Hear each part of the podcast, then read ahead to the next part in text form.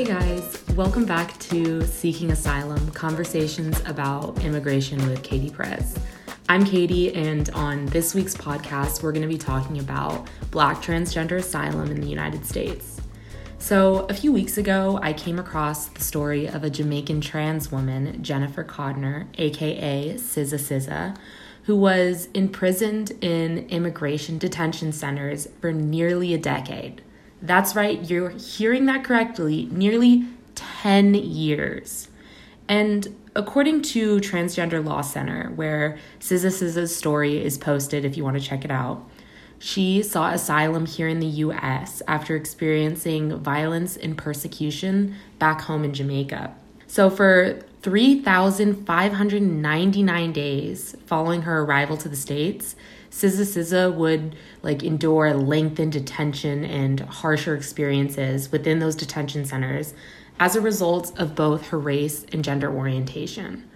So what I want to do for today is really break down some of the structural injustices that put Black transgender asylees at higher risk for asylum denial and abuse within detention centers. But before we can even jump into like the different ways that race and gender orientation complicate the asylum experience, um, I want to explain what it means to be a person seeking asylum and what steps that person might take, you know, like under the law to be granted asylum in the United States.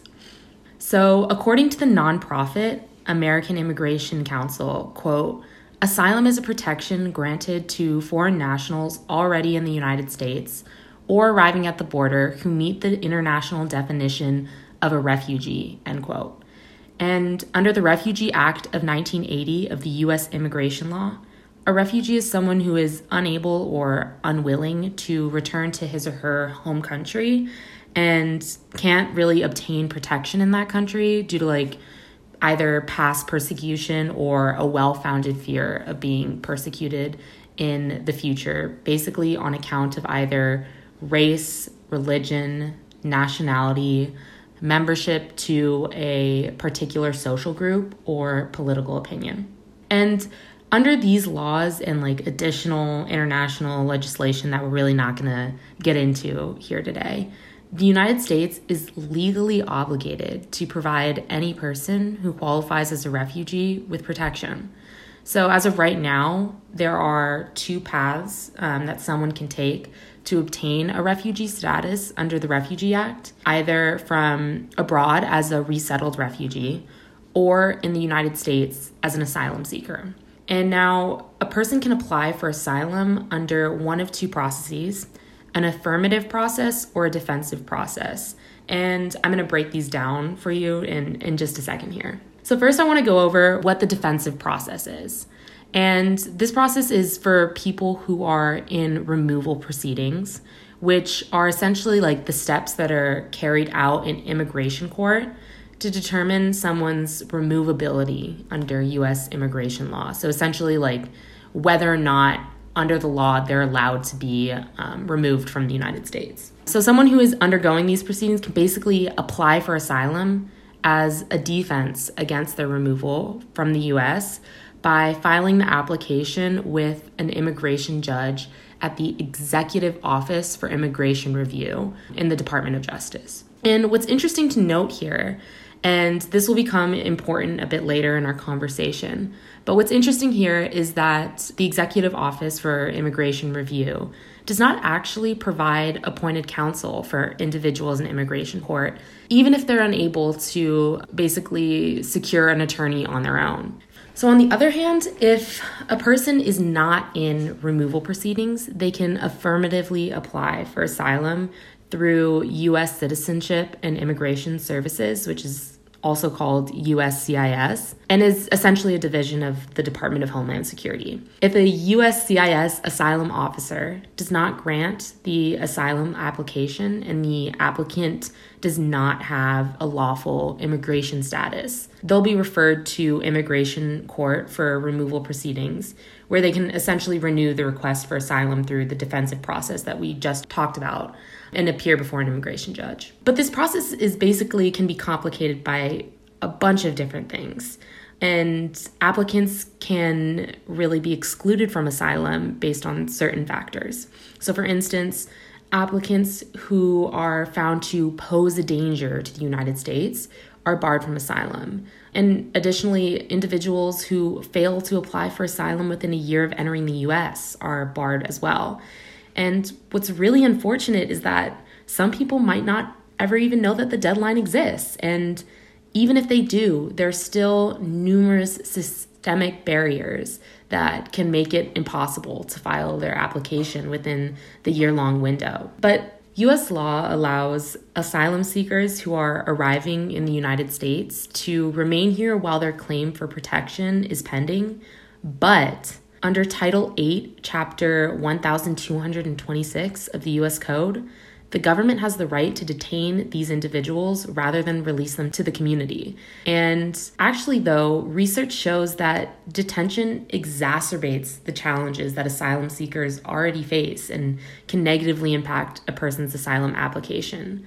So next, I really want to take a look at the ways in which the effects of detention really disproportionately affect Black asylees. So I want to use Sizzah Sizzah's story as a jumping off point here, because before she was released from detention in October of twenty twenty, she, like so many other Black and transgender asylees, was criminalized and thrown into the prison to deportation pipeline.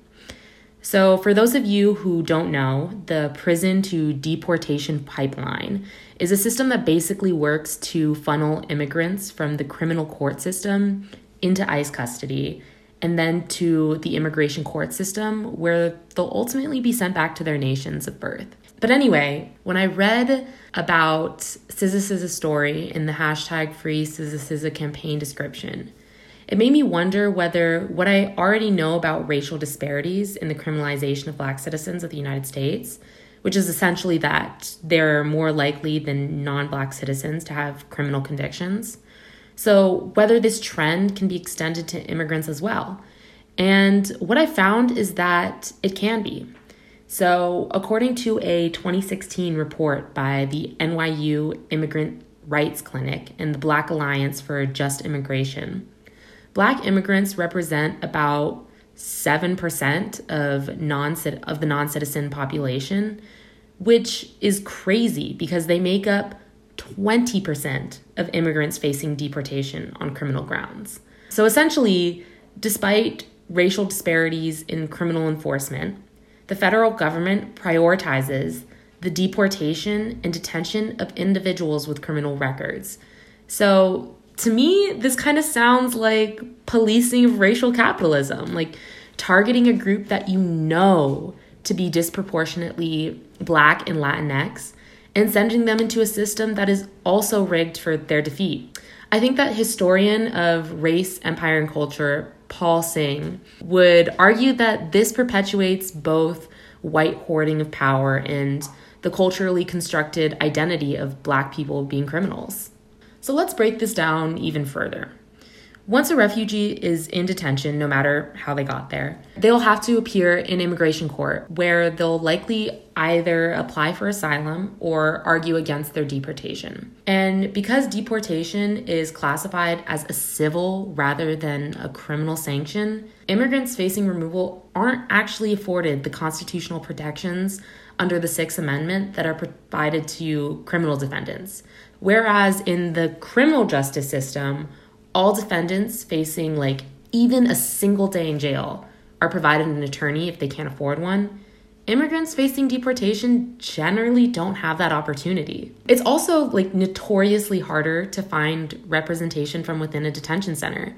So a lot of immigrants often have no other choice but to represent themselves in court and are left to like navigate like a notoriously complex and bureaucratic system on their own. A twenty sixteen report by the American Immigration Council found that only fourteen percent of detained immigrants acquire legal counsel, compared to two-thirds of non-detained immigrants. So really a staggering difference. And because Black immigrants and asylees are disproportionately detained on criminal grounds, they're basically, as a consequence, disproportionately at risk of going to immigration court without representation. And the same report that I was just talking about actually also found that represented immigrants were nearly eleven times more likely to apply for relief like asylum from deportation, just because their their attorneys knew about such systems of like relief. And so data from Syracuse University actually reinforces this finding and shows that your odds of being granted asylum are five times better if you have an attorney. So even though there is no evidence that Black asylees commit crime at higher rates than other asylees, they are disproportionately um, systemically barred from asylum on criminal grounds. To make matters even worse, even in the case that an asylee and their appointed judge speak the same language, there's still a nearly insurmountable language and cultural barrier between the two. An attorney can break down the legal language barrier, but there really isn't much in place in our current system to account for like divergent cultural experience. And let me explain what I mean by this. A huge deciding factor in the cases for asylum are the judges themselves. And there's a stark lack of female judges, judges of color, and judges self-identifying as L G B T Q across the entire federal judiciary. And I think this is worth noting because for litigants, diversity on the federal bench offers real benefits, like fair judicial decisions that are actually influenced by invaluable, diverse perspectives that like really lack in a majority cis white male bench. And that it is. Across all Article three U S District Courts and the U S Court of Appeals, Black people make up only ten percent of sitting judges, while Black women make up only three percent of sitting judges, according to a twenty nineteen report by the Center for American Progress. So this is pretty crucial because when deciding cases that affect historically underrepresented groups, federal judges who don't belong to such groups may have difficulty recognizing and contextualizing unique concerns or things like hardships experienced by those whose freedoms or rights are being infringed upon, which really can result in miscarriages of justice. All right, so we've spent some time here considering the ways that, that race can impact someone's chances at getting asylum in the U S. And up next, we're going to be hearing from a good friend of mine who will shed some light on the ways that gender identity can complicate this process even further. Okay, I want to I want to return again to the story of Sizzah Sizzah. At this point, we really should be able to um, to understand the role race played in in her criminalization and extended detention. But I now want to consider the role gender orientation plays in seeking asylum, basically to to kind of create a more comprehensive understanding of like why Sizzah Sizzah spent ten years in detention and why Black transgender people in general are disproportionately barred from asylum. So I reached out to one of my good friends, Sophia Yepes, who is a sociology major writing her thesis on transgender immigration, and hopefully she can give us a little insight into transgender immigration policy.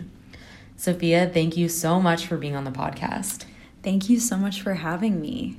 So I just want to start off this conversation with um, a little vocab lesson, and was hoping you could share with the listeners a working definition of what it means to identify as transgender.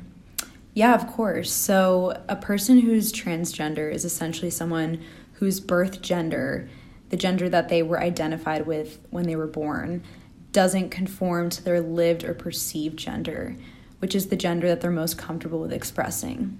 And am I correct in saying that some transgender people decide to, or, or rather wish to, permanently change their bodily characteristics um, to conform to their preferred gender, but that isn't necessarily like a constituent element of identifying as transgender?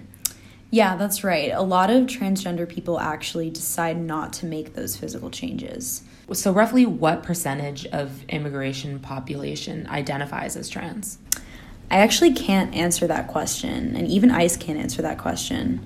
but I would guess that there are fewer than fifty self-identifying transgender people in detention of, what, maybe forty thousand detainees. So yeah, that's like a pretty small percentage. But, and I really want to stress this, this group should not be overlooked when we talk about migrant justice, because they're among the most oppressed people within our system. I'm I'm actually so glad that you said that, because I really want people out there to understand how various forms of oppression intersect to create like a really nuanced system of disadvantage. Um, and this actually is a really good segue into my next question.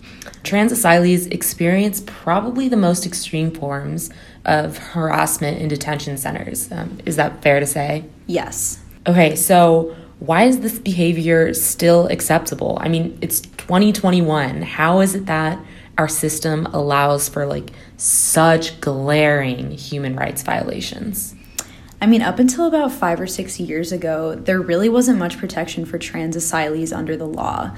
So even the limited protection out there is relatively new. But under the Obama administration, there was some pretty major shifts in immigration policy to address abuse in detention, which included policies aimed at preventing sexual assault and limiting the use of solitary confinement. That's interesting that you say that, because I remember one of the most horrifying parts of Sizzah Sizzah's story, like literally nearly every other transgender asylee story that I've read this far, was the way that she was treated in the detention centers. And I remember actually reading a story about another transgender woman who was literally placed in solitary confinement for, I think it was like eighteen months before she was actually denied asylum and then kicked out of the U S. What's actually kind of interesting is that trans people are placed in solitary confinement to protect them from mistreatment and detention. Wait, wait, wait, wait. Let me stop you right there. That seems kind of contradictory to me, because solitary confinement, which, may I remind you, is literally a form of punishment within jails, seems like it'd cause a lot of psychological distress. I mean, people are social beings, and to deprive someone of that is pretty cruel. Yeah, no, you're so right. And the thing is, until Obama's twenty fifteen guidelines, transgender women were mostly housed with men, which, as I'm sure you can guess, led to disproportionately high rates of sexual assault, both by guards and detainees. So what did Obama's guidelines specifically say about all of this then? Basically, the guidelines instructed immigration officials to make individualized housing assessments, which would lead to like one to three different outcomes for transgender people. So like either they would be housed in men's or women's facilities in segregate units that exclusively house transgender women, or in extreme cases in solitary confinement. They also have things like guard sensitivity trainings, better access to gender-affirming medical care, specialized intake procedures. But wait, let me guess. Those guidelines haven't really changed the narrative for most transgender asylees. Yep, Katie, you got it. And there's a pretty obvious pattern forming here. And you're not wrong. Basically, despite these well-intended guidelines, our system still lacks an independent oversight mechanism to ensure that they're carried out. And the majority of people that ICE detains are actually held in county jails, privately operated prisons, and other contracted facilities that for the most part operate with limited independent oversight and inadequate implementation of federal detention standards. And I'm basically reciting my thesis right now. Wow, so we're really failing our transgender population. Yup. And the craziest part to me is that the guidelines still allow for the use of solitary confinement solely on the basis of an individual's gender identity. Even as a last resort, this seems unacceptable. And like we said before, and I'll say it again, solitary confinement is a form of human rights abuse. Never yeah. forget. Yeah, it is in no way a legitimate way of protecting detainees from other kinds of abuse. This actually reminds me of something I learned in um, in a class that I took on critical race theory called de facto discrimination. What's it, that? It's basically the idea that inequality is a result of like fortuitous actions by the state as opposed to, you know, like purposeful discrimination. And I think that's pretty much what seems like is happening here. Like like we said before, I think these guidelines were were put in place wholeheartedly with an intention to, you know, like reduce discrimination, particularly based on gender identification. But because of oversight, which could be a result of being uninformed or whatever, um, when they were writing the guidelines that these policies actually allow for the continued discrimination of transgender people. Mm, that's actually really interesting. And yeah, that sounds like that's very well what could be going on here. Okay, so we're running out of time here, but I do want to bring up one last point. Transgender women face higher levels of poverty, of violence, of discrimination, which does include targeted police profiling, something that is widely known to disproportionately place them into the criminal justice system. But what I want to point out here is that even though there isn't much statistical research about how these things particularly affect transgender asylees, we can make a pretty educated guess on how these forms of discrimination might affect their chances at being granted asylum in the United States, right? Like, I mean, if I had to take a wild guess, I'd say that these factors affect transgender asylees in a way that's kind of similar to the way they affect Black asylees. Um, as we've discussed before. I mean, I believe the percent is, yep, zero point nine percent. People who identify as L G B T Q make up zero point nine percent of all sitting judges on the U S Court of Appeals and the U S District Courts. I think that statistic speaks for itself. Wow, yeah, no, I'd say those are pretty fair conclusions based on the history of oppression in the U S, and I know that we're short on time, but I just want to say that I think the U S government has a really long way to go in terms of equality in immigration court. But there are a few tangible things that we can push the government to enforce. So first of all, I think it is well within our reach to call on the government to abolish solitary confinement and male detention centers as housing options for transgender people and transgender women, respectively. And I also think that we can push our government to take immediate steps to investigate and bring an end to abusive practices within detention centers. And we can pressure them to ensure that transgender people have complete access to medical and mental health care services. All right, unfortunately, that's all the time we have for today. But thank you so much, Sophia, for taking the time to talk to me. And I think that this conversation has been really productive. Yeah, thanks for having me. I really enjoyed this conversation.